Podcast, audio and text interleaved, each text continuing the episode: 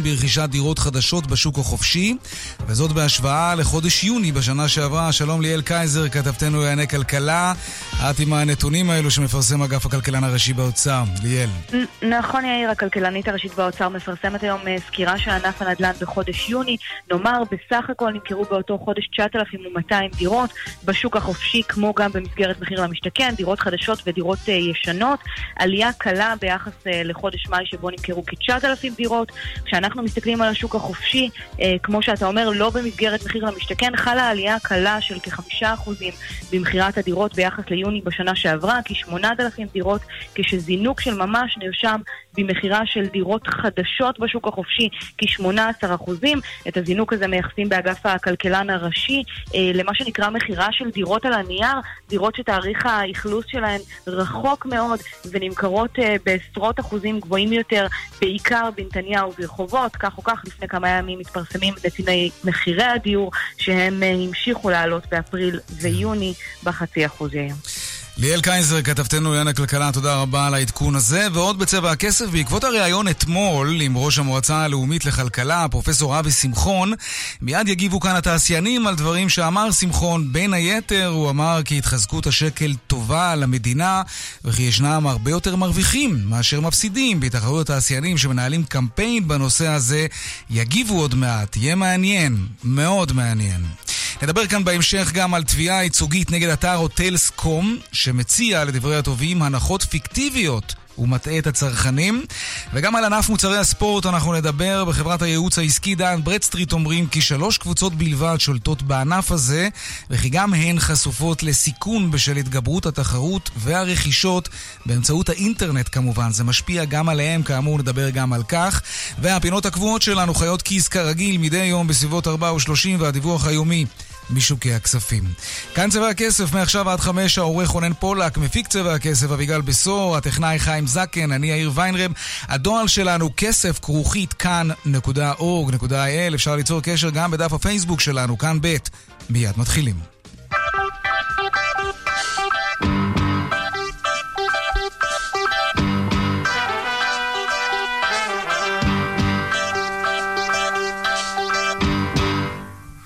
פרסומת אחת וחזרנו. היי, hey, כאן חנוך דאום. אנשים אומרים לי, חנוך, אתה יודע שאתה קצת מטורף? אולי אשתי סיפרה להם. מטורף? בן אדם אוסף שיני שום, מה קרה? אני מטורף, חברים. מחירי ביטוח הרכב של שירביט זה מטורף. ועכשיו בשירביט גם מבצע מטורף, חודשיים מתנה בביטוח המקיף. אני משתגע. מישהו ראה את הכדורים הכתומים שלי? יאללה בטירוף, כוכבית 2003 שירביט. כפוף לתקנון.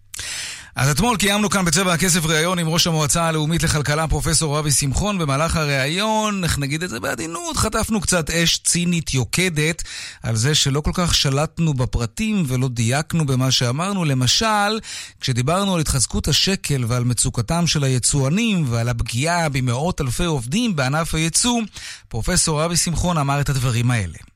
אתה מדבר על, על היבואנים, אוקיי? בוא נדבר על היצואנים. לא שמעסיקים לא מאות אלפי אנשים במשק. שהם... לא, אז היצואנים כן. לא מעסיקים מאות אלפי אנשים במשק. אז הנה, בוא תלמד משהו לפני שתגיד לי שאתה חולק עליי.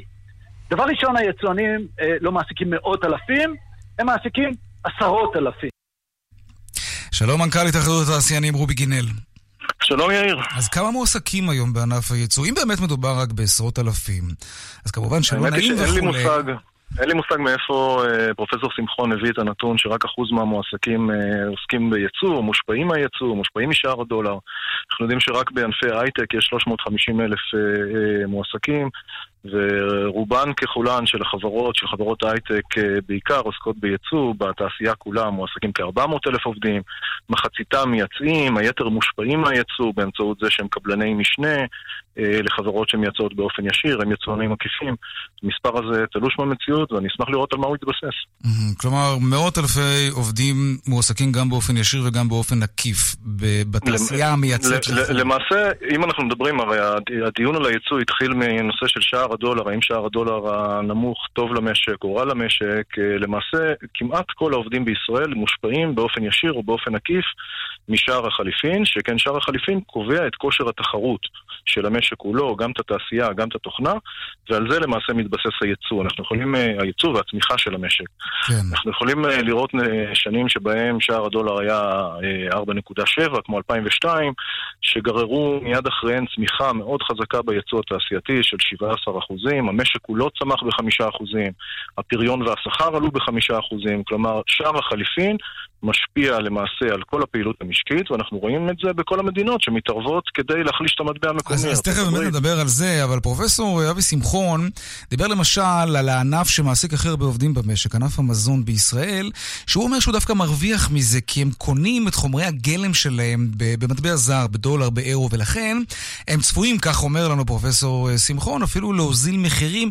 אנחנו חלקנו על ההערכה הזאת, וכך זה נשמע, הנה. תחשבו למשל על תעשיית המזון.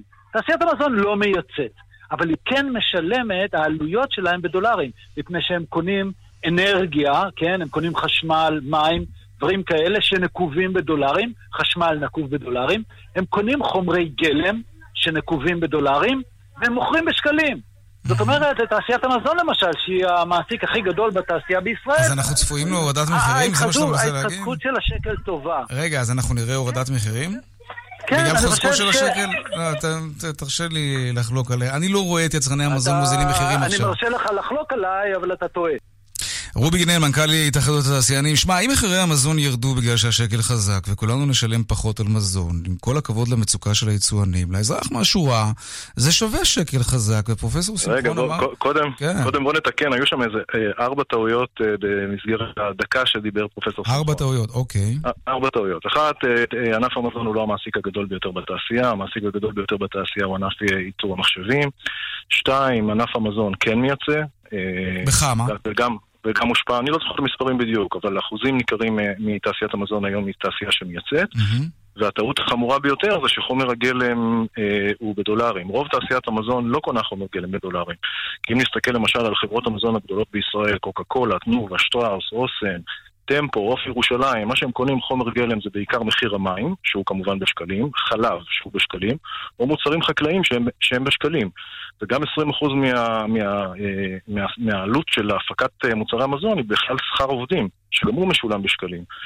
ויותר מזה, גם מי שמוכר בעיקר לשוק המקומי, אה, מתחרה למעשה ביבוא.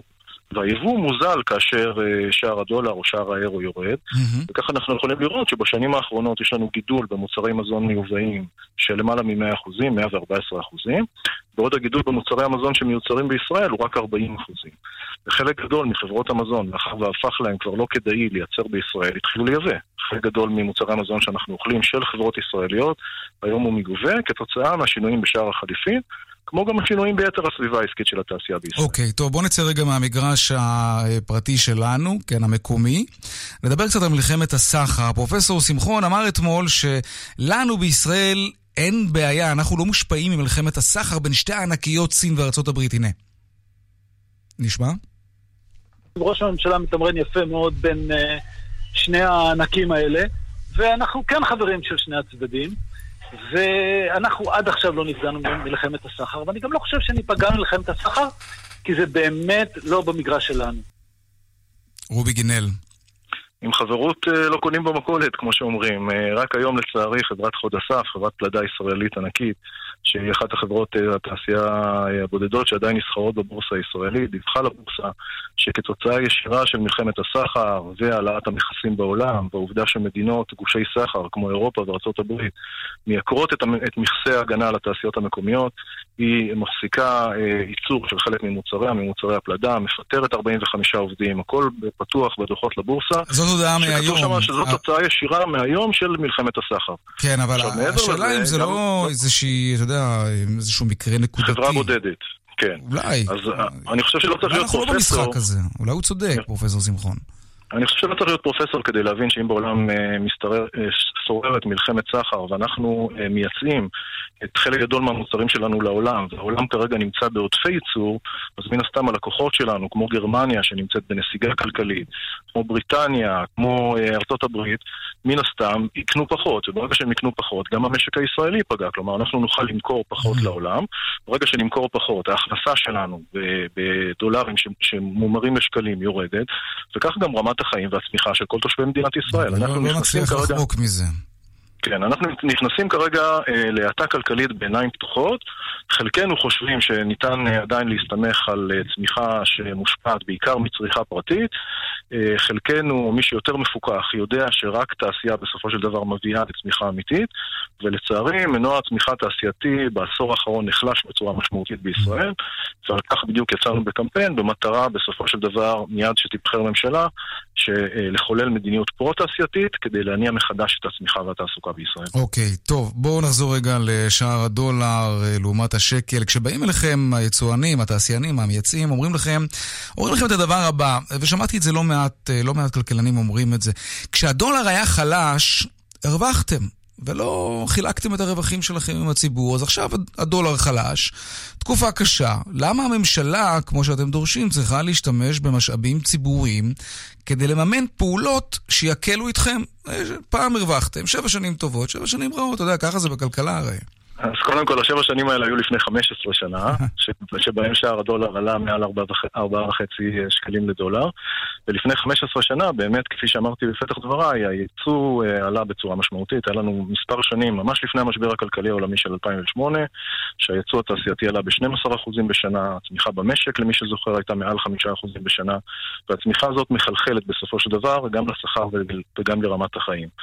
ומעבר לכך, אה, אה, אנחנו לא מדברים כרגע רק על רווח של תעשיין זה או אחר, או של התעשייה הישראלית בכלל, אלא על היכולת של המשק הישראלי לצמוח לאורך זמן, לקלוט אה, מספיק אנשים בענפים שבהם הפריון והשכר גבוה, כמו התעשייה. ששם השכר והפריון גבוהים ב-40% מהשכר הממוצע במשק, ובעצם להבטיח צמיחה ברת קיימא למשק לשנים ארוכות. אנחנו לא מדברים רק על הרווחים של... אולי אפשר להתייעל יותר. הרי כל גוף שתיגש אליו, אתה, אתה, אתה יכול לייעל אותו, אפשר להוציא ממנו יותר, אפשר לחסוך עלויות. יכול להיות שזה מה שהתעשייה בכללותה צריכה לעשות עכשיו. כי, כי, כי זאת התקופה. אתה צודק לגמרי, אבל התקופה הזאת כאמור נמשכת למעלה מעשר שנים, שבמהלכה התעשייה התייעלה ככל יכולתה, עברה למכונות מתקדמות, למה שנקרא ייצור מתקדם או תעשייה 4.0, הפסיקה לקלוט עובדים, לצערי כבר כמעט ולא נקלטים עובדים אה, חדשים בתעשייה, אנחנו שומרים על היקף כוח האדם זהה, כמובן העובדים הם טכנולוגיים יותר, מפעילים מכשור מתקדם יותר, וכמובן קיצצו בעלויות ככל, ככל הניתן. עם זאת, יש גבול גם ליכולת uh, לקצץ בעלויות ולשמור על uh, שיעור רווחיות סביר, וכשהגענו לגבול הזה, ראינו שיש מגמה של uh, מעבר ליבוא, כפי שאמרתי, וייצור מעבר לים. אנחנו רואים היום ששליש מהתעשייה הישראלית כבר מייצרת מעבר לים. מוכרת או לארצות אה, שונות בעולם או מביאה חזרה לישראל, אבל המגמה הזאת של עיבוד אה, עמוד השדרה הייצורי היא לא מגמה בריאה למשק. וכפי שאנחנו רואים, מדינות רבות בעולם, במיוחד לאחר המשבר של 2008-2009, התחילו למשוך את התעשיות חזרה הביתה. זה מה שטראמפ מנסה לעשות עכשיו, כן. כן, גם טראמפ, גם מדינות רבות, אה, גם בגוש, בגוש האירופאי, בגרמניה בעיקר. ואנחנו יודעים שמשקים שיש להם אה, אה, אה, תעשייה חזקה ש, שלוקחת חלק גדול בתוצר, הם משקים שיותר חסינים מפני משברים כלכליים והם משקים שצומחים יותר מהר. אוקיי, okay, רק נגיד, אה, נחזור רגע לתעשיית המזון, נגיד שבסוף הריאיון עם פרופסור אה, אבי שמחון, הוא מיתן את התחזית שלו לגבי הורדת מחירים ואמר שזה לא יקרה מיד, אלא רק בהדרגה. רובי גינל, מנכ"ל התאחדות התעשיינים, תודה רבה. תודה, יאיר. לעניין הבא שלנו, אמ, כן, בקשה ל... לא, אנחנו נדבר עכשיו על אה, מכוניות. כן, אחת הסיבות לצמיחה הנמוכה שראינו אתמול במשק ברבע השני של השנה, היא משום שברבע הראשון כולם התנפלו על המכוניות החדשות רגע לפני שהמחירים שלהם עלו, בגלל ששינו את נוסחת המיסוי, ואז ברבע השני קנו הרבה פחות, ולכן ראינו את הצניחה הזאת בצמיחה במשק. שלום בועז קורפל, ספורט 5, עולם הרכב. אהלן יאיר, מה שלומך חביבי? כל כך אהבתי לשמוע את הריאיון הקודם שלך באמת. והצלחת להאזין? אה, הצלחתי להבין את מה ש... את הסיפא של הדברים, כלומר, אה, בסופו של יום תעשייה, תעשייה, תעשייה, וזה נכון, נכון, נכון. אנחנו כאן בתעשיות הייטק ודברים כאלה, אני מדבר על עולמות הרכב, וכל. העולם נמצא כאן ומשקיע כאן, ובכל שבוע אתה שומע על עוד איזה אקזיט ועוד כמה מיליארדים, שאנחנו לא יודעים לאיפה נעלמים כל המיסים על המיליארדים האלה, אבל את החשבון אם כך לא נעשה בזמן אחר, אבל זה נכון, תעשייה זה תעשייה.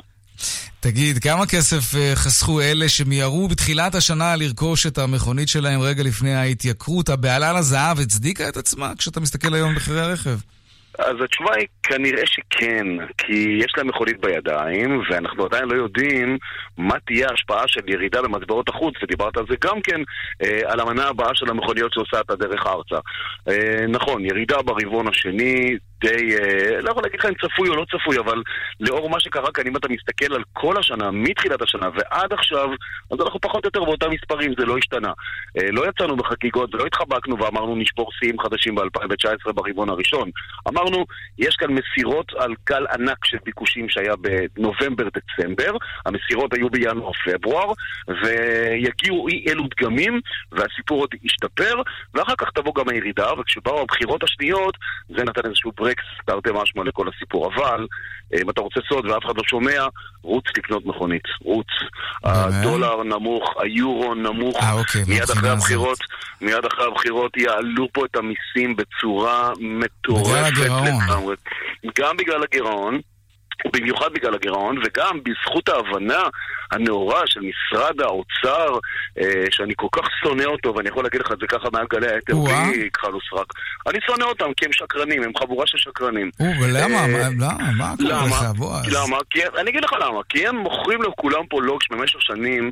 אנחנו בעד תחבורה ירוקה. אנחנו נעודד הפחתת מיסים על מכוניות שפולטות מעט מאוד מזהמים. אנחנו נפחית מיסים על מכוניות ירוקות, היברידיות, קו נטוי חשמליות. הם בעצמם, דרך אגב, לא נוסעים במכוניות כאלה, הם נוסעים במכוניות אחרות, אבל עזוב את השקר הזה. ופתאום, כשמרגישים שהכסף הולך לברוח, הנה, יבוטל הפטור ממיסים על מכוניות חשמליות. עכשיו, זה לא משנה שכולנו נחלה במחלות ריאות וכל מיני דברים כאלה. אם אתה נאמן למה שאתה, אם אתה אומר משהו, תישאר למה שאתה, כן, למה שאתה אני- אומר. אני לא רוצה להיות הסנגור של משרד האוצר, אבל כשהגירעון תופח, אז אה, אתה יודע, מחפשים את את המקורות התקציביים שאפשר למלא איתם את הקופה. בין היתר, לצערנו, כן, זה המיסוי על כלי הרכב. אגב, יש לנו, נדמה לי, בישראל את המיסוי מהגבוהים בעולם על כלי רכב, נכון? מעל בעולם, 80 נכון. אחוז או משהו כזה. נכון, 85% קל, ואם אתה מסתכל בכלל על כמה שוק הרכב מגלגל בישראל, אנחנו מדברים על בערך 100 מיליארד דולר, מ- 100 מיליארד שקל, סליחה, מדי שנה, שמתוכו האוצר לוקח כחצי, ואני מדבר איתך ממכירה של עצי ריח למכונית שלך ועד ביטוח ומוסכים ודלק, שזה מרכיב מטורף. תראה, שלושה וחצי מיליון כלי רכב. דמיין כמה, כמה מכוניות עושות ביום טסט וכמה שמעבירות כסף למדינה כל יום. כמה מתדלקות מדי יום וכמה משלמו, משלמים על העניין הזה. משרד התחבורה זה לא רק מכוניות, משרד התחבורה זה גם מטוסים, זה גם נמלים, זה גם הרבה דברים אחרים שמשלמים כמויות כאלה גדולות של כסף לאוצר שפשוט לא יודע כבר כמה. תגיד, שמעתי אתה יודע- שהחשבון עם כחלון פתוח, רק להשלים את המשפט, אה, כי אני בקריץ שלי, שמעתי שהחשבון איתו לב. פתוח, אני לא זוכר שהוא החזיר לנו גרוש על כל הגביית יתר שהייתה בעסקאות מובילאיי וכאלה, שפתאום נחתו עליו עוד מיליארדים שלא יודע מה לעשות איתם. אני לא זוכר את זה, אולי אתה... אה, גם לא. אבל צריך טוב. לפשפש אולי בניירת קצת. תגיד, אה, אחת הסיבות, שאני לא יודע אם היא סיבה או אגדה אורבנית, אומרים שהמיסוי בארץ על כלי רכב הוא כדי שלא יקנו יותר מדי כלי רכב, ואז הגודש בכבישים יהיה כבר בלתי נסבל עוד יותר ממה שהוא היום. אם, אם נגיד יחליטו להיטיב עם, עם, עם, עם אזרחי ישראל ולהפחית את שיעורי המס על כלי רכב, באמת יותר יקנו כלי רכב ובאמת הכבישים יהפכו להיות יותר בלתי נסבלים? מה, מה אתה מעריך יקרה אם יקרה דבר אה, כזה? שאלה, אתה יודע, זה... מצד אחד, אני אוהב מכוניות. אני, אתה יודע, אני, לא, אני חשוד בעניין הזה די מובהק. אה, אז אני אומר כן, אה, מצד שני, יש פה כמה עוולות שצריך לתקן אותן, ואז לא יהיה כל כך גודש. למה אני, מדבר- על מה אני מדבר? נושא הגריטה. הרי עד שהם מתקצבים את העניין הזה, אז בסוף גורטים כמה אלפי מכוניות, וזה לא מזיז כלום לאף אחד. תפעיל שיניים בנושא הגריטה, תתקצב את הנושא הזה, ותקבע שצי המכוניות בישראל חייב להיות צי רענן, חדש ובטוח, ובטוח לתנועה. מה, לאסור על תנועה של מכוניות ישנות על הכבישים? נכון, תגיד, מכוניות בנות 25, זהו, הולכות לגריטה, תקבל עבור המכונית שלך איקס שקלים, תסתכל על הכסף, תלך. מה, ממש לחייב את האזרחים לעשות את זה? יש לזה תקדים לא בעולם? לא יודע אם לחייב, אבל תן להם אופציה תן להם תמריץ אולי, כלכלי, נכון, כן, אוקיי. בדיוק, כי כשגם עשו את זה, והתנפלו האזרחים על העניין הזה, אז מהר מאוד כל הסיפור נגמר, כי הכסף נגמר. כן, נכון. אז זה כבר לא קיים. אחר כך יש חוק מנדטורי, שמכונית שנולדה בישראל, גם תמצא את מותה בישראל ותהפוך לגרוטה שתמוחזר בישראל. במדינות אחרות מוציאים מכוניות מאותה מדינה ומוכרים אותן בחזרה אה, לכל מיני מדינות עולם שלישי, לתעשיית ברזל, למחזור ועוד ועוד. לא, לא, לא. משרד התחבורה אמר, הבאת איזה מכונית לפני 30 שנה, היום התרנת, אתה תמשיך לשלם עליה מיסים וטסט ודלק והכל. ככה, אי אפשר, אי אפשר להיפטר ממנה. היא תמיד תישאר כאן, לא תוכל לצאת לשום מדינה. צריך לשנות פה כמה דברים בבסיס כדי שזה ינקה את הכבישים קצת יותר. להגיד לך שזה יפתור לא, אבל אגרות גודש, יכול להיות. העולם כבר נמצא שם, אתה יודע, לונדון, המבורג, ברלין, עוד הרבה מקומות כאלה. בנק ישראל הציע את זה אתמול, כן. נכון, בנק ישראל הציע את הדבר הזה אתמול. אבל תן גם את התמריץ. אל תיתן אגרת גודש ו- ותן גזירה לציבור שלא יכול לעמוד בה בלי לתת משהו מנגד. כשתהיה את התחבורה הציבורית המשוכללת לתוך המטרופולין, וזה לא משנה אם זה דרום, צפון, מרכז או מזרח, אז תגיד, עכשיו שיש לכם את האופציה, הנה אגרת הגודש. מי שרוצה לבוא עם האוטו לארג' שישלם, מי שלא רוצה, הנה יש לו אופציה, הוא לא חייב, וזה יכול לעבוד טוב משני הצדדים. מעניין, מקווה שמישהו משם מאזין לנו. בועז קורפל, ספורט 5, עולם הרכב, תענוג תמיד, תודה רבה. תודה רבה חביבי. עכשיו נדבר על בקשה לתביעה ייצוגית נגד אתר הוטלסקום. התובעים טוענים שההנחות באתר שלהם הן הנחות פיקטיביות. הנה עורך הדין עידו שטיינר, מגיש הבקשה לתביעה ייצוגית. לפנינו חברה בינלאומית אשר מטעה באופן שיטתי במחירי המלונות כשהיא מודעת היטב למצב הקיים וכאשר הרשויות בבריטניה כבר הורו לה לחדול מהתנהלות הזאת. מלונות בהולנד, באיטליה וברחבי העולם מוצגים באופן מוטעה בהפרשים של מאות אחוזים לעיתים. שלום עורך הדין איתי הפלר, תובע, אחד הטובים של הוטלס.קום. שלום. אחר צהריים נעימים. מאות אלפי לקוחות ניזוקו בגלל השיטה שאתם טוענים שהוטלסקום נקטו בה. אמת, אנחנו אני סבור, לפחות ככה גיליתי, צריך להבין, למשל כל לקוח שמאוד נהנה מהאתר והפלטפורמה הדיגיטלית של התיירות. אבל איך מגיעים אבל לכימות הזה למאות אלפים? זה, אתר טיילס הוא, אני לא יודע להגדיר עם מונופול, אבל הוא אחד ממוכרי התיירות הגדולים בעולם, ובטח בישראל. ואתם יוצאים מתוך נקודת הנחה שמאות אלפי לקוחות אה, רכשו באמצעות האתר הזה ונחשפו לאותם אה, דילים פיקטיביים, כמו שאתם מגדירים אותם. אני אגיד לך למה אני שואל, כי אני מנסה לחשוב על מישהו שמחפש עכשיו מלון במחיר טוב, אז מה, הוא, הוא רואה פתאום מבצע, כתוב לו 50% הנחה, אז זהו, עיניים מסתובבות, ממהרים לסגור עסקה, כי רוב האנשים שאני מכיר, הם חורשים את כל האתרים האלה מה, מהסוג הזה, כן, עושים השוואות, ורק אז מחליטים, זה לוקח בדיוק רבע שעה עם סמארטפון. אז עד כמה באמת אפשר לעבוד על הלקוחות, אם אתה... עוד אתר כזה... דבר ראשון, השאלה אם זו אמת המידה שאנחנו רוצים בין עוסק לצרכן. אנחנו עם גוף גדול כמו הוטל, מציג מידע שאומר שהוא מבצע ומציג לך בעשרות אחוזים הנחה, הסברה שאתה צריך להאמין לו. שאלה באיזה אמת מידה, ואם כל אחד עכשיו צריך ללכת ולחרוש את כל האתרים, אז יש איזה בסיס האימון בין הצרכן לעוסק נבנה לדעתי. מה גיליתם כשראיתם פתאום אה, דיל, הנחה מטורפת? מה בדיוק בדקתם ומה גיליתם? אה, שוב, אתה יודע, כתוב באתר רוטז, כתוב המחיר הרגיל מחוק, ואז כתוב מחיר מבצע, שהוא בדרך כלל עשרות אחוזים, זאת אומרת, נראה מאוד אטרקטיבי, אוקיי. נראה דיל טוב. Uh, אתה לא יודע למה הם משווים, זאת מה הכוונה מחיר רגיל. אם אתה מצליח לגלול באתר, זה מאוד קשה באתרים לגלול, אתה צריך לגלול עד למטה, זה מתמלא כל פעם בעוד ועוד ועוד מלונות, מי שמכיר. רשום איזו הערה קטנה שזה בהשוואה ל-14 הלילות הקרובים, אני לא זוכר את הניסוח, זה מאוד קשה לראות. לא ברור אם שוב זה בהשוואה ל-14 לילות בהוטל.קום או באתר הרגיל של אותו מלון. אבל בהשוואה של שניהם שעשינו, גם בהוטל וגם באתרים רגילים, אתה מוצא בהרבה מקרים שהמחיר באתר הרגיל הוא נמוך מהמחיר מבצע שהם כביכול מתפארים בו. אוקיי, טוב, אנחנו נעקוב אחרי... אתם הגשתם בקשה לתביעה ייצוגית, נכון? אמת, כן. כן, טוב. זה יכול ארוכה. אם תאושר, נשמח אה, להתעדכן כמובן. עורך הדין איתי הפלר, תובע את אתר הוטלס, תודה. תודה רבה לכם. שנה שעברה, בדיוק בתקופה הזאת, היה אמור אה, להתקיים בדרום, בפארק אפסור, אה, אה, אירוע של אה, כדורים פורחים, אבל הוא בוטל בגלל המצב הביטחוני. והפעם מקווים שם שהאירוע שמתוכנן ביום חמישי לא יבוטל, למרות שיש שוב סוג של הסלמה בדרום, כמו שאנחנו כבר יודעים.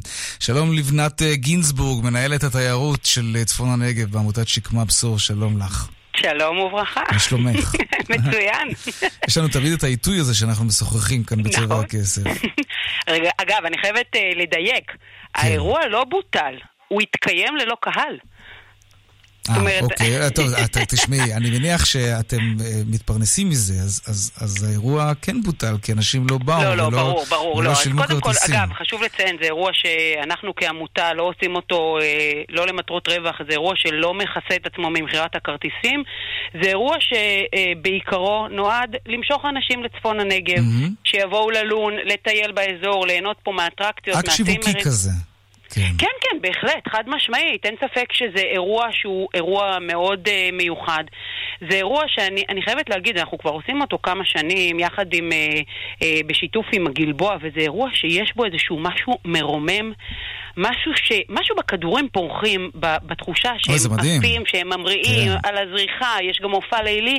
יש איזה משהו שאתה רואה שכל שנה הלב נפתח, הרוח אה, ככה, אתה יודע, זה פשוט מדהים. וכל הקהל בוואו, זה, זה באמת משהו שמוציא אותך עם חוויה מאוד מאוד אה, מיוחדת. את מודאגת מההיתקלות שהייתה שלשום ומירי הטילים בסוף השבוע? אז אה, אנשים מזמינים כרטיסים מראש? יש ביטולים? איך זה עובד? אז, אז תראה, קודם כל אני תושבת פה באזור, ואני חיה פה את החיים אה, בשגרה, ביום-יום. לצערי, חלק מהדברים הם שגרת החיים שלנו פה. אז אה, אני מודאגת כמו שאני מודאגת מכל דבר אחר, אבל אני חייבת להגיד שדווקא הפעם הזאת, אה, נכון, היה לנו איזשהו אירוע קטן בסוף השבוע האחרון שלשמחתי, אתה יודע, אה, לא התפתח למשהו יותר גדול, ו...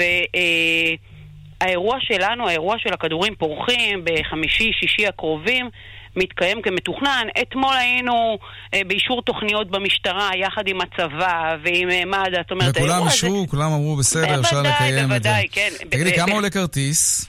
אז זהו, הקשבתי לשיחה שלכם קודם. תראה, אגב, יש דבר כזה שנקרא מחיר רשמי, ויש עליו הנחות, שזה משהו שקורה בכל האטרקציות, כי הרי יש הרבה ועדים כן, דיברנו על זה אתמול. בצבע הכסף. אפשר לא... המחיר הנקוב, תמיד אפשר אה, להפחית אותו, אפילו משמעותית. אבל בכל נכון. זאת, מהו מחיר הברזל למי שאין ועדי ה- עובדים תראה, ואין המחיר המלא? שאני חייבת להגיד שמעט מאוד אנשים משלמים אותו, כי זה בדרך כלל אירוע משפחתי, אז המחיר, המחיר הוא 149 שקלים, אבל במחיר משפחתי זה יורד ל-125 שקלים. צריך להבין שמדובר על אירוע אה, של יומיים. זה קצת הוא כולל- יקר. מה זאת אומרת יומיים? אני אני לא יכול הוא לרכוש כולל גם כרטיס ליום לינת אחד? שטח. ואם תראה, אני לא רוצה לישון אצלכם, רוצה רק לבוא, לבלות יום ולחזור אז הביתה? א', אנחנו מציעים אה, אה, לאנשים ללון בצימרים, ואז הם מקבלים מחיר מוזל. מי ששלן בצימרים משלם אה, 99 או 50 שקלים, זה תלוי באיזה עסקה הוא לוקח, אז המחיר יורד משמעותית.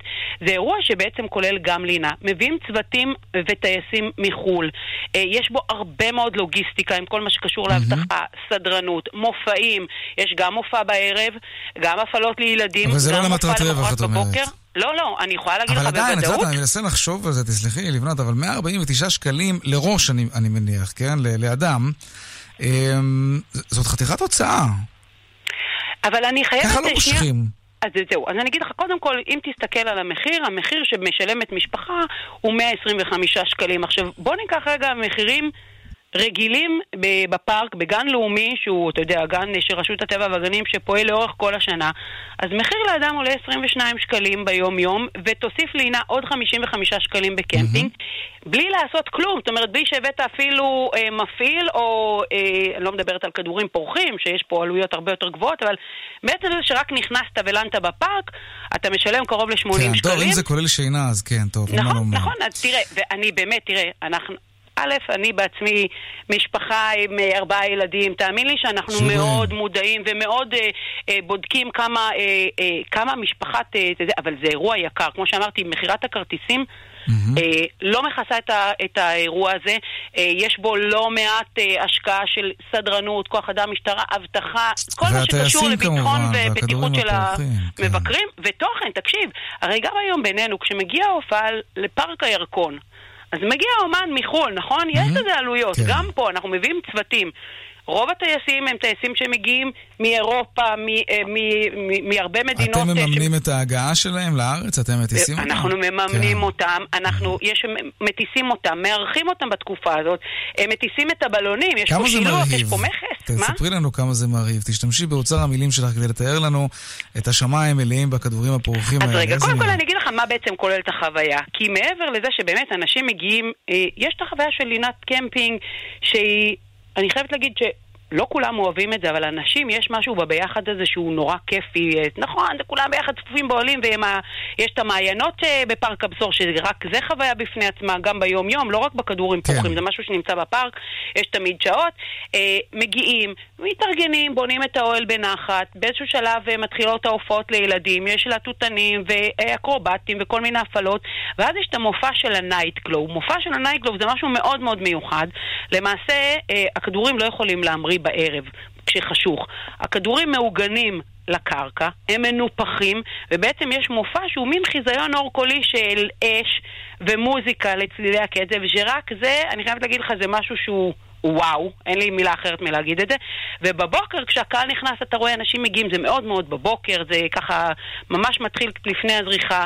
הקהל צופה בכל התהליך של, ה, אה, של ניפוח הכדורים, זה לא משהו שאתה רואה, בהתחלה מכניסים אוויר קר, אחר כך מכניסים אוויר חם, אחר כך הכדור מתייצב, באיזשהו שלב הוא מתחיל, מתחיל אה, אה, להזרים עוד אוויר חם והכדור מתחיל לאט לאט להמריא, ואז אתה רואה, כולם מוחאים כפיים. כן. יש תניחה חופשית מכדור פורח, זה אנשים שבינינו... אני כל. פעם לא מבינה את זה. אל תנסו את זה בבית, כן. לא, חד משמעית, זה קפיצה מגובה מאוד נמוך, והקהל סופר יחד איתם, והצנחנים קופצים לעיני הדרך, ויש גם כן. אקרובטיקה. אה, עוד אה, אנשים שבעיניי הם קצת אה, פסיכיים, אבל אתה יודע, זה המקצוע שלהם, הם כן. תלויים מתחת לכדור ועושים תרגילי טרפז ואקרובטיקה מכדור פורח. לפני שבוע נשבר שיא חדש עולמי. תם, כן. תגידי רק לסיום, מאז שהושגו ההבנות בין ישראל לחמאס, המצב יותר טוב? הקיץ היה שוקק תיירים בדרום? בקצרה תעני לנו. טפו טפו טפו. היה יותר טוב משנה שעברה, אבל יש מקום לשיפורים. אבל רגע, אני חייבת להגיד, אל תפספסו, זו חוויה צבעונית. במשפט. השמיים נצבעים בשלל צורות וצבעים, וצריך לקנות כרטיסים מראש. אז מי שעוד מתלבט, זה הזמן. לבנת גינזבורג, מנהלת התיירות של צפון הנגב ועמותת שקמה בסוף, פסטיבל הכדורים הפורחים בפארק. תודה. תודה, תודה.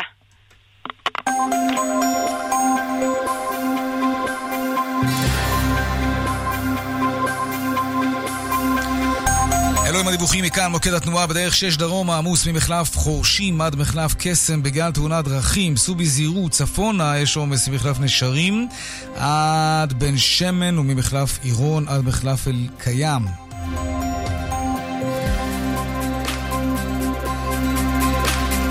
מחלף אליקים כמובן. דרך החוף צפונה עמוסה ממחלף חוף השרון עד וינגייט ובהמשך עומס כבד ממחלף פולג עד מחלף נתניה, גם שם. בגלל תאונת דרכים, סעו בזהירות, דיווחים נוספים בכאן מוקד התנועה, כוכבי 9550 ובאתר שלנו, אתר התאגיד, אתר כאן, פרסומות ומיד חוזרים, חיות כיס. מיד חוזרים עם יאיר ויינרב. עוברים דירה? מחסני תאורה. קנו נברשת אחת מהקולקציה החדשה וקבלו את השנייה מתנה. השנייה מתנה. בואו להתרשם ממגוון הדגמים המיוחדים והסגנונות המעוצבים. עכשיו בסניפי מחסני תאורה. הזול שבהם כפוף לתקנון. מתנות לראש השנה, איפה זה תופס אתכם? ביותר ממאה רשתות, תופס. במגוון בתי קפה, אטרקציות ומלונות, תופס. ברמי לוי שיווק השקמה, גם תופס. בראש השנה, תנו לעובדים תו שתופס במלא מקומות. חפשו בגוגל, התו המלא של רמי לוי. אם ההורים שלכם סיעודיים, ייתכן שמגיע אליהם כסף מחברת הביטוח. אל תוותרו, יתקשרו עוד היום. כוכבית 2468. חברת לבנת פורן. השירות אינו משפטי. שלומי שבת ופבלו רוזנברג חוגגים יחד איתכם במופע המשותף.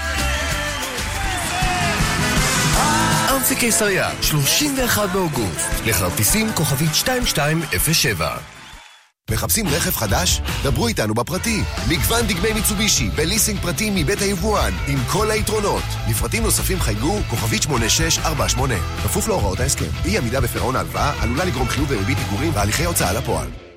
סוויס סיסטם עכשיו במבצע. ארבע מערכות מתכווננות לבחירה מבית רוף גרמניה רק ב-14,400 שקלים. עכשיו נראה אותך יוצא מהמיטה. כפוף לתקנון. סוויס סיסטם נראה אותך יוצא מהמיטה. סוויס סיסטם, מערכות שינה. טסים לחו"ל?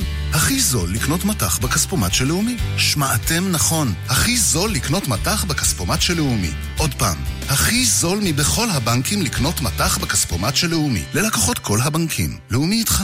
למפלגה שלכם נגמר הדלק בדקה ה-90.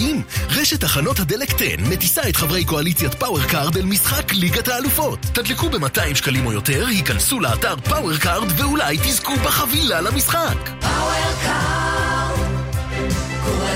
קואליציית מותגים חזקה בישראל. פרטים באתר Power Card, כפוף לתקנון. אני מבין מה עובר על אנשים כשפתאום כאב ברכיים מנטרל אותם. גם אני עברתי את זה. כאן טל בורשטיין. חשוב שתדעו איך אני טיפלתי בכאב הברכיים. אפוסתרפיה. זה הטיפול. אפוסתרפיה. חודשיים לאחר הטיפול, תחושת הלחץ בברכיים והכאב הלכו ופחתו. כואב לכם? אפוסטרפיה. הבדיקה חינם, והטיפול בהשתתפות קופות החולים. אז התקשרו ותאמו תור לבדיקה. התקשרו כוכבית 2767. כאן רשת ב'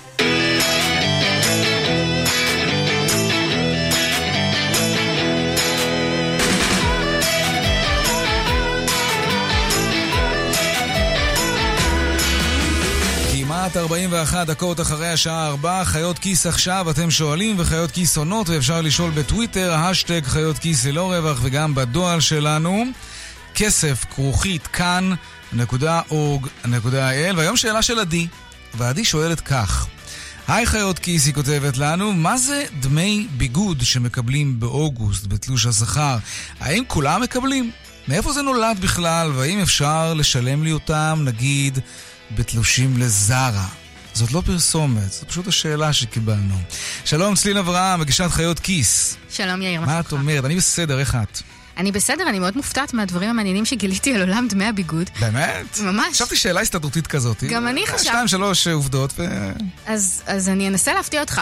קודם כל, אמ, ממש לא כולם מקבלים דמי ביגוד. דמי ביגוד זה הטבה. זה מבוסס בעצם על הרעיון הדי הגיוני, שכדי לעבוד אנחנו צריכים להוציא כל מיני הוצאות, כמו נסיעות. אה, אז גם אה, לקנות בגדים כדי להגיע איתם לעבודה, אבל זה לא חוק, זה משהו שיש מעסיקים שנותנים אותו כחלק מהסכם קיבוצי. Uh, עכשיו, עורך הדין uh, אמיר uh, בשה, שעוסק בענייני עבודה, הסביר לנו שיש שני סוגים של עובדים שמקבלים דמי ביגוד, במגזר הפרטי ובמגזר הציבורי. במגזר הציבורי עובדי מדינה, כחלק מתקנות שירות המדינה, מקבלים פעם בשנה דמי ביגוד. אם הם שופטים נניח, או אנשים שצריכים לעבוד מול קהל, הם מקבלים יותר. ואיך קובעים את הסכום שכמה מקבלים? כל שנה החשב הכללי מפרסם את קצבת הביגוד לאותה שנה. עכשיו תשאל, איך זה נקבע? נכון, איך זה נקבע? או, אז כל שנה מתכנסת ועדה במשרד האוצר, באגף החשב הכללי, ובה יש נציגים מהממונה על השכר ומנציבות שירות המדינה. והם עוברים על רשימה של פריטי לבוש שנקבעו בתקשיר, בתקנות שירות המדינה, ומעדכנים את המחיר שלהם, ובסופו של דבר הם מסכמים את כל זה, ויוצא למספר שהוא קצבת הביגוד לאותה שנה. השנה זה 1,540 שקלים או 2,150 שקלים, תלוי בדרגה של העובד.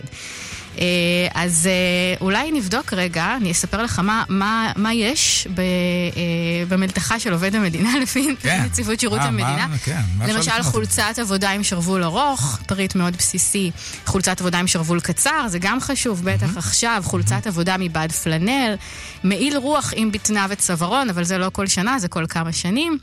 אה, יש שני סוגים של גרביים, גרביים ארוכים מ-85% צמר וגרביים קצרים. יש נעליים שלמות, סגורות, עם סוליית גומי או חומר סינתטי, ולכל אחד מהפריטים האלה יש איזושהי הערכה של המחיר. יש שם גם כל מיני דברים משונים, למשל נעלי נשים מעריכים את המחיר שלהם כזול בשני שקלים מנעלי גברים. באמת? כן, אה, וכן הלאה. זה אה, בניגוד לחיים עצמם, לדעתי נעלה נשים יקרות יותר אני מנהלי גם גברים. חושבת, אבל אני מאמינה שאם זה ככה, אז כנראה יעשו איזושהי בדיקה. עכשיו, האמת, לא, האמת שקל לעשות מזה צחוק, אבל אני מניחה שהאלטרנטיבה היא שהם פשוט יזרקו איזה מספר שנראה להם, וזה לא, זה לא באמת רציני. אה, הסוג השני של עובדים שמקבלים דמי ביגוד הם עובדים במגזר הפרטי, בדרך כלל כאלה שמאוגדים בוועד חזק במקום עבודה ותיק, ושם זה הרבה יותר פשוט, אין ועדות, הם לא כפופים לוועדה הזאת, כמו שאמרנו, זו הטבה, זה לא חוק, ואז הדמי ביגוד זה מה שהוסכם ביניהם. זה יכול להיות כמה מאות שקלים, כמה אלפי שקלים, ושם, בניגוד לשירות המדינה, זה גם יכול להיות בתלושים בזר, כי כאמור מדובר בהטבה, מה שמקובל על הוועד והמעסיק לתת, זה בסדר. אה, אז זהו, אז אה, אלה דמי הביגוד.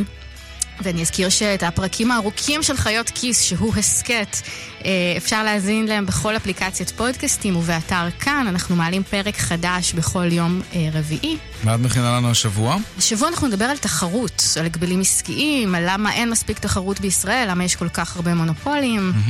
מצוין. אנחנו נדבר על זה ביום רביעי. ציל אברהם, מגישת חיות כיס, תודה רבה. תודה, יאיר. תודה גם לעדי על השאלה המעניינת.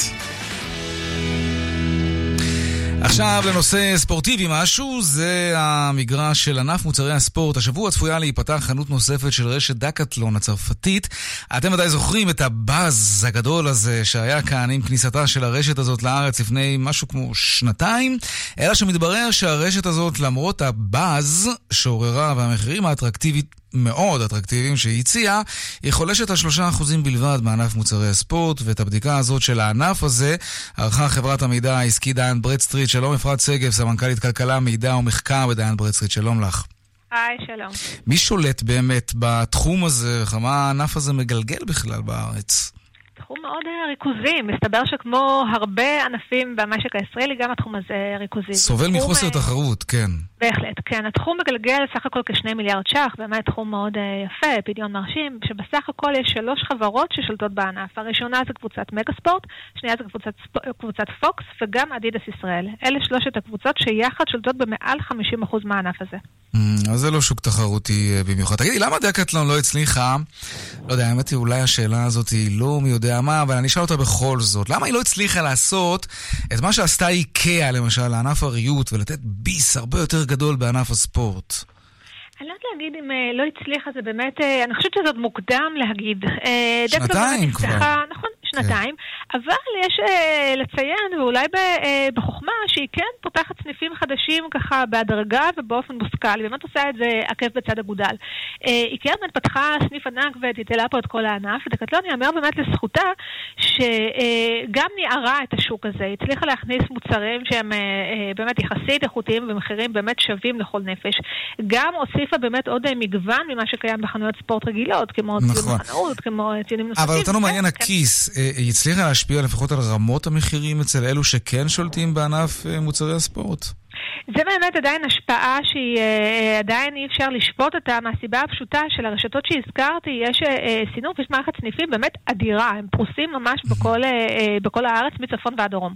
דקטלון במהלך שנתיים פתחה בסך הכל שלושה סניפים, אמנם במיקומים מרכזיים, בתל אביב, ראשון וחיפה, אה, ועכשיו הסניף הרביעי בנתניה, אבל זה עדיין יחסית לכמות הסניפים העצומה של השחקנים שמנינו קודם. קטן מכדי להשפיע. קטן מדי, קטן מדי מכדי להשפיע. לסיום, כן. אני רוצה לשאול אותך, אה, איך, איך הרכישות באונליין, ראינו מה זה עשה לענף האופנה באופן כללי. אה, זה משפיע גם על הענף הזה או שפחות? בהחלט, בהחלט, בהחלט. אנחנו גם רואים שבערך 15% מהענף הוא אה, בעצם מורכב מרכישות אונליין, ולא רק אה, האופנה הכללית באמת סובלת באמת מפתיחת התחרות הזאת. אני מזכירה את רשת ספורט ורטיים, רשת יחסית ותיקה שנסגרה לפני משהו כמו שנה, וגם כן נקלעה לקשיים. וזה חלק מהקשיים שאנחנו רואים בכלל בכל תחום האופנה, לא רק כן. אופנת הספורט, כי באמת התחרות מתגברת, ואגב, דווקא פה לרשת כמו דקטלון שנתפסת כחלופה כן. זולה, יש פה יתרון על רשתות אחרות אה, אה, שמאוד דומה למה שהאונליין מציע. תודה, אפרת שגב, סמנכ"לית כלכלה, מידע ומחקר בדיין ברצי, תודה רבה. להתראות, שרה. ביי. לעיין הבא שלנו, אה, בבת ים רוצים להחליף את פועלי הניקיון שמועסקים בעירייה בעובדים זרים מסין. ראש העיר צביקה ברוט מנהל משא ומתן עם תאגיד ניקיון סיני להבאת 250 עובדים משם. הידיעה הזאת פורסמה בממון של ידיעות אחרונות. שלום צביקה ברוט, ראש עיריית בת ים. היי יאיר. שאלה הראשונה היא למה בענף הבניין אנחנו יודעים קשה מאוד למצוא פועלים בארץ, זה המצב גם בענף הניקיון? לפחות במבחן התוצאה, אה, פועלים טובים כנראה שכן. בואו בוא נתחיל ונגיד שיש לנו אצלנו בעיר, גם עובדי ראייה שעוסקים בתברואה ובהם אנחנו לא מתכוונים לגעת, וכמובן המון אה, עובדי קבלן, שרובם זרים, במבחן התוצאה הם לא ישראלים, אה, והעיר לא נקייה. עכשיו אנחנו מכבדים אותם כמובן, מכבדים את כולם, ולא אה, באים בטענות לאף אחד, אבל התפקיד שלי לנסות לראות אם אפשר את הכסף הציבורי שהתושבים משלמים, את עשרות המיליונים שאנחנו מוציאים הניקיון, עשרות מיליונים? זה, כן. כמה, כן, כמה כן, תשלם מקופת העירייה לפועל ניקיון סיני, משכורת חודשית, וכמה אתה משלם היום לפועל מקומי? תראה, כיוון שאנחנו עובדים עם קבלנים, אנחנו לא משלמים לפועל, אלא יש לי את, את, את נתוני הסך הכל שאנחנו משלמים. אנחנו מוציאים היום 40 מיליון שקלים רק על אה, ניקיון העיר, או סדר גודל של קרוב ל-20 על גינון. אנחנו מדברים על ניקיון דברים- אה, הרחובות ו- נכון, וגינון, קירות, לא- לא על פינוי אשפה מהבתים. לא על, נכון, על, אוקיי. אה, אה, לא על פינוי אשפה מהבתים, על משאיות דחס, זה כרגע מחוץ אה, לתוכנית הזו, כיוון שחצי מהעיר ממילא מבוצע על ידי עובדי עירייה, ואנחנו לא רוצים לגעת בעובדי אה, עירייה. בהם לא תיגעו, אבל בכל זאת, כמה לא, אנשים לא, יאבדו רק את הפרנסה. שלהם? כמה- כמה בכל זאת עובדים יאבדו את הפרנסה בגלל אנחנו- המהלך הזה? אנחנו, אנחנו. נוציא סדר גודל של 150 עובדי קבלן שאינם ישראלים, עובדים זרים, אה, ואנחנו מבקשים להביא בין 200 ל-250 עובדים סינים, שייתנו לנו בעצם פחות או יותר באותו מחיר, תפוקה טובה יותר. אבל צביקה, אה. יש פה, יש פה משהו קצת בעייתי. נגיד, דוגמה קצת קיצונית, אבל אני לא ממש מצליח למצוא הרבה הבדלים. נגיד, נהגי האוטובוס, אוקיי, מחר תחליט אגד שהיא מייבאת 300 נהגי אוטובוס מסין, הם יעלו פחות מנהגים ישראלים. זה, זה עלול להיות מדרון חלקלק, סוג של ירייה ברגל, מבחינה חברתית. אני מסכים איתך אם העובדים היו תושבי בת ים או כל עיר אחרת בישראל, פועלים ישראלים. ברגע שממילא מדובר בזרים, אז אני לא מבין את השאלה, מה זה משנה איז, באיזה זרים מדובר. תראה, התפקיד שלי לא, אבל אתה אומר שחלק מפועלי הניקיון הם- פועלי ניקיון עובדי קבלן שהם הם ישראלים, הם מקומיים. נכון, מספר מאוד קטן. לא, יש עובדי עירייה, יש לנו עשרות כן. רבות של עובדי עירייה שבהם אנחנו לא ניגע. לא תיגעו, מתוך עובדי הקבלן יש מיעוט שהם ישראלים, רובם המכריע הם זרים ממילא.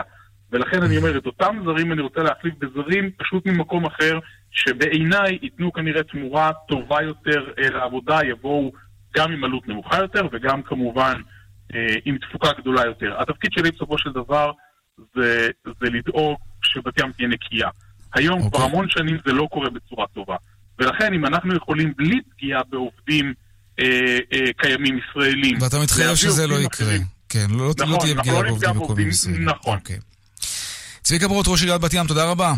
תודה יאיר. ושלום שמואל שרביט, מנכ"ל ובעלים של חברת הניקיון אה, מוריה. אומר, שלום לך, אומר אה, ראש העיר ברוט, אה, אתם יקרים מדי וגם בעלי תפוקה נמוכה.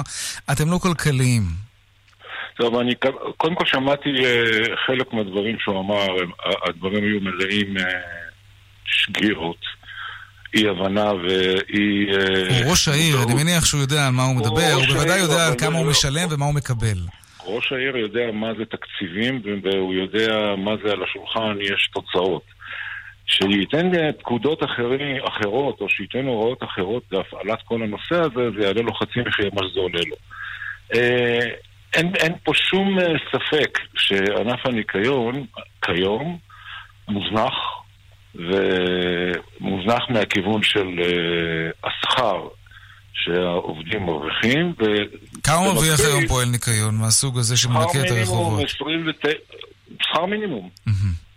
תקשיב, תראה, יש פה איזושהי בעיה, כל פעם מנסים לתקוף אותה מכיוון אחר. הרעיון הזה של להביא סינים הוא, הוא רעיון אווילי. אה, לא משנה אם הוא יביא סינים, יפנים, אמריקאים או, או רוסים, זה לא משנה בכלל.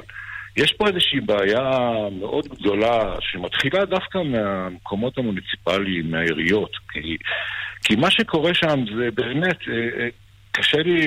אני לא מצליח להבין. בוא, לתאר. תרד לרזולוציה כדי שנבין. איפה בדיוק הבעיה? הבעיה היא באי סידור נורמלי לענף הזה שנקרא ענף הניקיון. תמיד מתייחסים לענף הזה כאל איזשהו ענף שולי ש, שנמצא ב- בסביבה במקרה. לא כך הדבר. הענף הזה היום עבר הסדרים משנת 2013 והתאזן עם כל עובדי המשק בצורה כזו שכל עובד ניקיון שעובד אצל חברת ניקיון, כן. הוא עובד מן השורה שמרוויח שכר מינימום שנכפה עליו בחוק, אבל במקביל כל התנאים הסוציאליים, כולל תנאי ותק, זה לא משנה אם הוא עובר מחברה הזו לחברה אחרת. כן. יש היום חוקים ואנחנו נאבקים כמה שיותר כדי ליישר קו. אם היה אפשר לבטל את התחום הזה ואת הענף הזה, אז שיבטלו את הענף הזה. לא יסתדרו בלעדי הענף הזה, מכיוון הענף הזה הוא לא תחום, למשל, אם אתה לוקח עירייה, עירייה זה לא דוגמה טובה מכיוון שעירייה זה חברת ניקיון גדולה בסך הכל בתפיסת עולם שלי. עירייה זה חברת ניקיון. אני מדבר על גופים גדולים, על, על בתי חולים, על אוניברסיטאות, על uh, משרדי הממשלה. זה, ניקיון היום זה משהו שצריך לארגן אותו בצורה מסודרת, גם מבחינת ההוצאות הגדולות שיש על התחום כדי להגיע לאיזושהי רמה.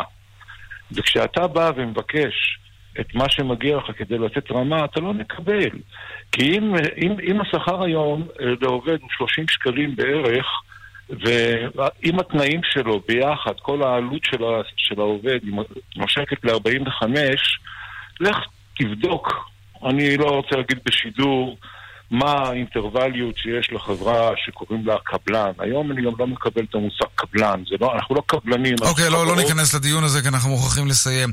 בקיצור, אתה אומר, אם יסדירו את הענף הזה יותר, אולי אפילו יעלו את השכר, ישלמו יותר, יקבלו יותר. זה מה שאתה אומר. אני אסכם את זה גם כן במשפט קצר. כן, ממש קצר לצערנו, כן. שאם רוצים לתקן את הענף הזה, ואם רוצים בכלל לתקן את המצב של הכלכלה במשק והאבטלה, כן. צריך לדעת לחפש פתרונות כאן, ולא להביא סינים או אוקראינים. זה לא, זה לא הפתרון, okay. אוקיי. זה רק יסבך אותנו תוך פיתוח. הדברים ברורים. שמואל שרביט, מנכ"ל ובעלים של חברת הניקיון מוריה, תודה רבה. בבקשה, כל טוב. עכשיו לעדכון היומי בשוקי הכספים. 102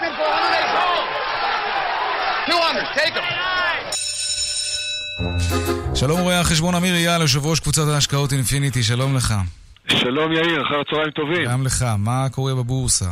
הבורסה עולה, עולה היום mm-hmm. בשיעורים אפילו חדים, אה, תל אביב 35 עולה כאחוז ורבע, תל אביב 125 באחוז פסיק אחד.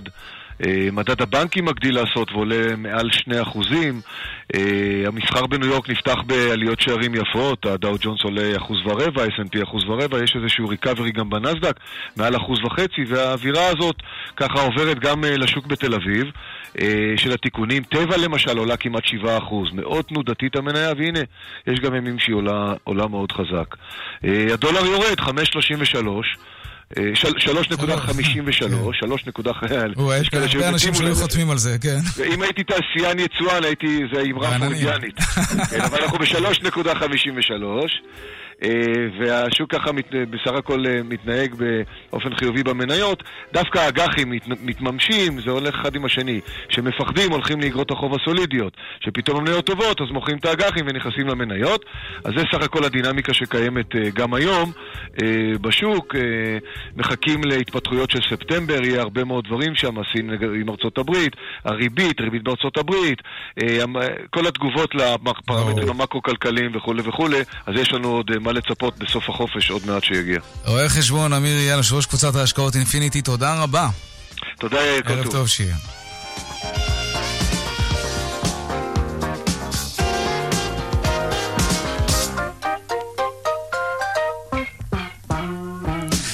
עד כאן צבע הכסף ליום שני, העורך רונן פולק, המפיק אביגל בסור, הטכנאי חיים זקן, אני יאיר ויינרי, מוזמנים לעקוב גם בטוויטר, הדואל שלנו כסף כרוכית כאן.org.il. מיד אחרינו כאן הערב עם רן בנימיני ויגאל גואטה, ערב טוב ושקט שיהיה לנו להשתמע שוב מחר בארבעה אחר הצהריים. שלום שלום.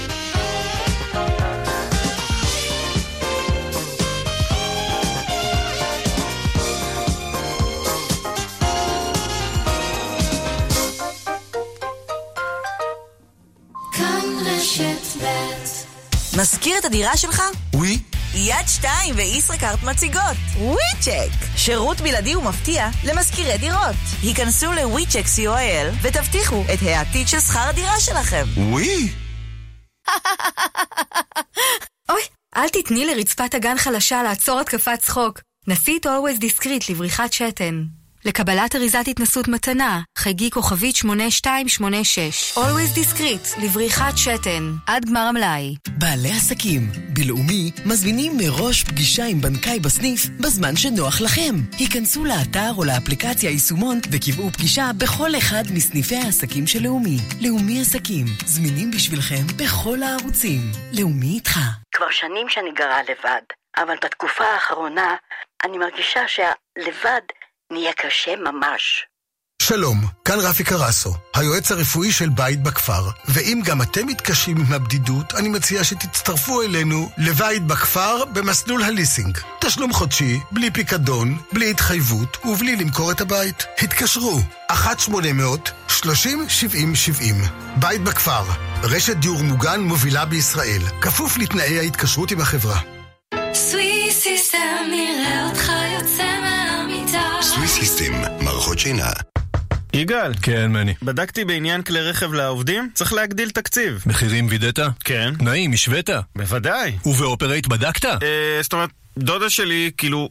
האקווריום ב... לא בטוח? תהיה בטוח! לא סוגרים לפני שבודקים באופרייט. ליסינג תפעולי אמין ומשתלם ביותר. חייגו לאופרייט, הילדים הטובים של עולם הרכב. כוכבית 5880 אוגוסט sale בשטראוס מים. ברי המים תמי 4 עכשיו במחיר מיוחד. מהרו להזמין, ימים אחרונים למבצע. לפרטים כוכבית 6944 או באתר. בתוקף עד 22 באוגוסט 2019, כפוף לתקנון.